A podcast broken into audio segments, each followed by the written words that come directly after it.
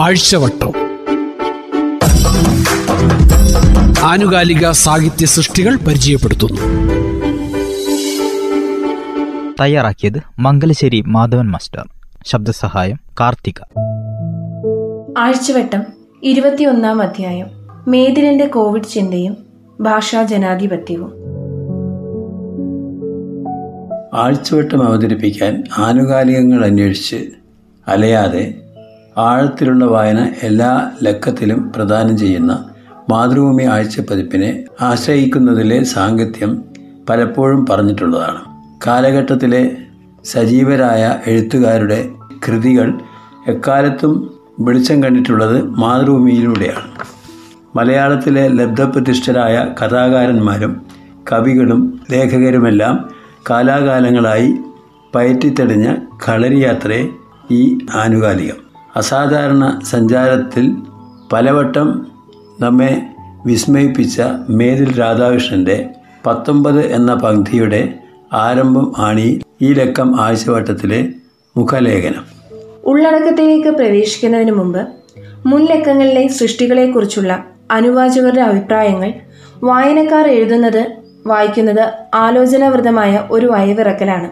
രസകരവും ചിന്തോദീപവുമാണ്. ചിലപ്പോൾ തിരുത്തലുകളും ആവാം ഓർത്തോസ് മലബാറസിനെ കുറിച്ചും വിധാനീയം ഒറിയന്നാലയെക്കുറിച്ചും തമിഴ് എഴുത്തുകാരനായ ജയദേവനുമായുള്ള അഭിമുഖത്തെക്കുറിച്ചും സുഗതകുമാരിയെക്കുറിച്ച് സച്ചിദാനന്ദൻ എഴുതിയ കവിതയെക്കുറിച്ചും ആർട്ടിസ്റ്റ് ഭട്ടതിരിയുമായുള്ള അഭിമുഖത്തെക്കുറിച്ചും ശ്രദ്ധേയരായ വായനക്കാർ എഴുതിയ അഭിപ്രായങ്ങൾ വിലപ്പെട്ടവയാണ്. കോവിഡ് പത്തൊമ്പത് ഒരു തീയതിയാകുമ്പോൾ എന്ന മേതിൽ രാധാകൃഷ്ണന്റെ ലേഖനം ആരംഭിക്കുന്നത് ഈഫൽ ഗോപുരത്തിൽ നിന്ന് ഏറെ അകലെ ആരോ ഊരിയെറിഞ്ഞ ഒരു വാമൂടിയുടെ ചിത്രം. കിടന്നത് ഞാൻ കണ്ടു. മറ്റൊരിടത്ത് ഒരു ചെടിയുടെ ചില്ലയിൽ തൂങ്ങുന്നൊരു കയ്യുറയുടെ ചിത്രവും കണ്ടു എന്ന വാചകത്തോടെയാണ്. തന്റെ ഇൻബോക്സിലെ കുവിഞ്ഞുകൂടിയ സന്ദേശങ്ങൾ ഗ്ലോബൽ ഡാറ്റകൾ ലോകപ്രശസ്തരായ മാധ്യമപ്രവർത്തകരുടെ വാർത്തകൾ എന്റെ സുഹൃത്തുക്കളുമായുള്ള ആശയവിനിമയങ്ങൾ ഇവയുടെയെല്ലാം ആധാരത്തിലാണ് എന്റെ ഉൾക്കാഴ്ചകളെന്ന് പറഞ്ഞുകൊണ്ടാണ് മേതിൽ ലേഖനം തുടരുന്നത്. കോവിഡിനെക്കുറിച്ച് ഓരോ മണിക്കൂറുകളിലും ഞാൻ അറിഞ്ഞുകൊണ്ടിരിക്കുന്ന അത്ഭുതങ്ങളും വ്യാധികളും പകർച്ചയിൽ എനിക്കുള്ള ഉത്കണ്ഠയാണ് ഈ പങ്ക്തിയുടെ മാധ്യമപ്രേരകമെന്ന് അദ്ദേഹം എഴുതുന്നു. കൊറോണ വൈറസിന്റെ വരവിനു മുമ്പ് യഥാർത്ഥ സംഭവങ്ങളിൽ പുതിയൊരു നോവലിനു വേണ്ടി താൻ തയ്യാറാക്കിയ കുറിപ്പുകളിൽ പ്രത്യക്ഷപ്പെട്ട കഥാപാത്രങ്ങളാണ് സാൾ ഹോൾക്കർ കാൺപൂർ വാഹിദ ഖലീദ ഹൈദരാബാദ് എന്നിവർ. അവരുടെ കണ്ടുമുട്ടൽ ബംഗളൂരുവിലാണ്. ഇന്ത്യയിൽ ലോക്ക്ഡൌൺ പ്രഖ്യാപിക്കുന്നതിന് മുമ്പ് തന്നെ സാൽഹോൾക്കറുടെ വാക്കുകളിൽ അ- പിൽക്കാല അത്യാഹിതത്തിന്റെ മുന്നോടികളുണ്ട്. ദുരീകരണം. വുഹാനിലെ മീൻ ചന്തയും വാഹിദയുടെ വിരഹ ദുഃഖവും കടന്നു വരുന്നുണ്ട്.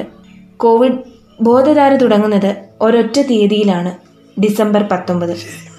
ചരിത്രവും ശിക്കാറും എന്ന വിഭാഗത്തിൽ വിനിൽ പോളിന്റെ കേരളത്തിൽ അവർ വേട്ടകളാടിയ വഴികൾ എന്ന ലേഖനം കോളനികളിൽ അധിനിവേശകരായിട്ട് നടത്തിയത് എങ്ങനെയെന്നും ആ നായാട്ടുകളിൽ പ്രവർത്തിച്ച ജാതി ഉൾപ്പെടെയുള്ള സാമൂഹിക ബലങ്ങൾ എന്തെല്ലാമെന്നും പരിശോധിക്കുന്നു. ബ്രിട്ടീഷ് അധിനിവേശം നായാട്ടുമായി വലിയ ബന്ധമുണ്ട്. നായാട്ട് കഥകൾ അഭിനിവേശമെന്ന ഹിംസാത്മകതയുടെ യഥാർത്ഥങ്ങളിലെ യാഥാർത്ഥ്യങ്ങളിലേക്ക് വെളിച്ചം വീശുന്നവയാണ്. വൈസ്രോയിമാരും ബ്രിട്ടീഷ് ഉദ്യോഗസ്ഥരും ശിക്കാരികളായിരുന്നു. കടുവ വേട്ടയായിരുന്നു മുഖ്യം.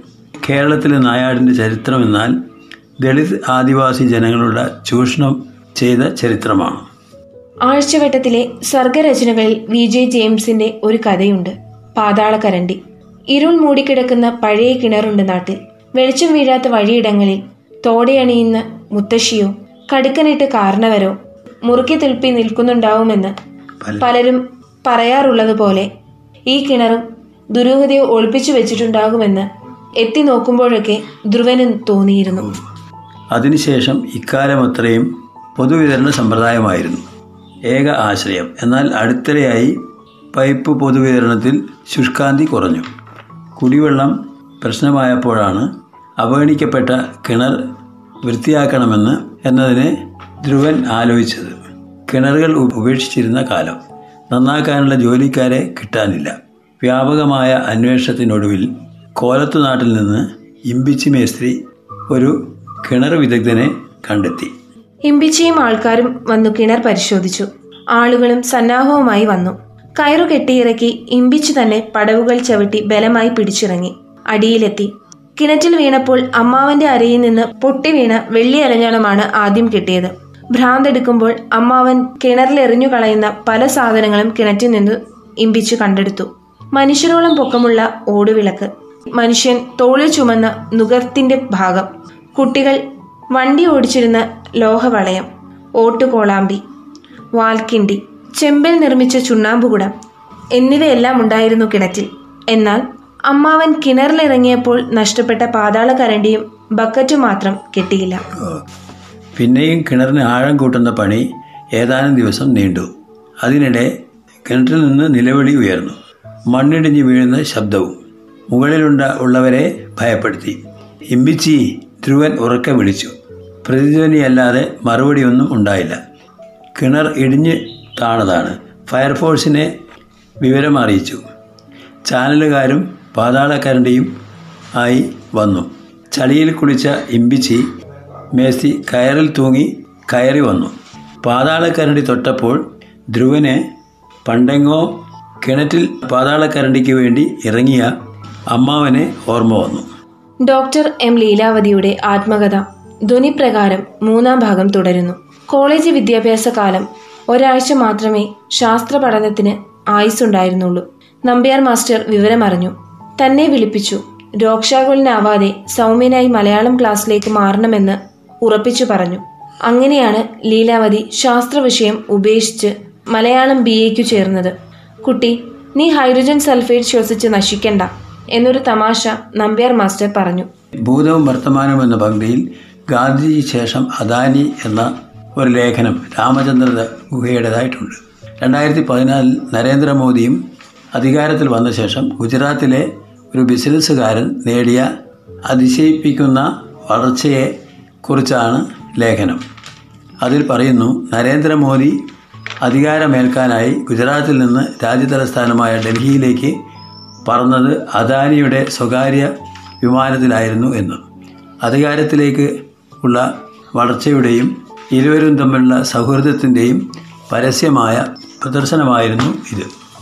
ഗീതം അദാനിയെക്കുറിച്ച് പുസ്തകം എഴുതാൻ ക്ഷണം രണ്ടായിരത്തി പതിമൂന്ന് ഡിസംബറിൽ എന്റെ ഇൻബോക്സിൽ എത്തുമ്പോഴേക്കും ഇത്തരത്തിലുള്ള വാഗ്ദാനങ്ങളോട് ഇല്ല എന്ന് പറയാൻ ഞാൻ പരിശീലിച്ചു കഴിഞ്ഞിരുന്നു. അദാനിയെക്കുറിച്ചുള്ള പുസ്തകം എഴുതാൻ സഹകരിക്കണമെന്ന് ആവശ്യപ്പെടുന്ന കത്ത് ഞാൻ ചില സുഹൃത്തുക്കളുമായി പങ്കുവച്ചു.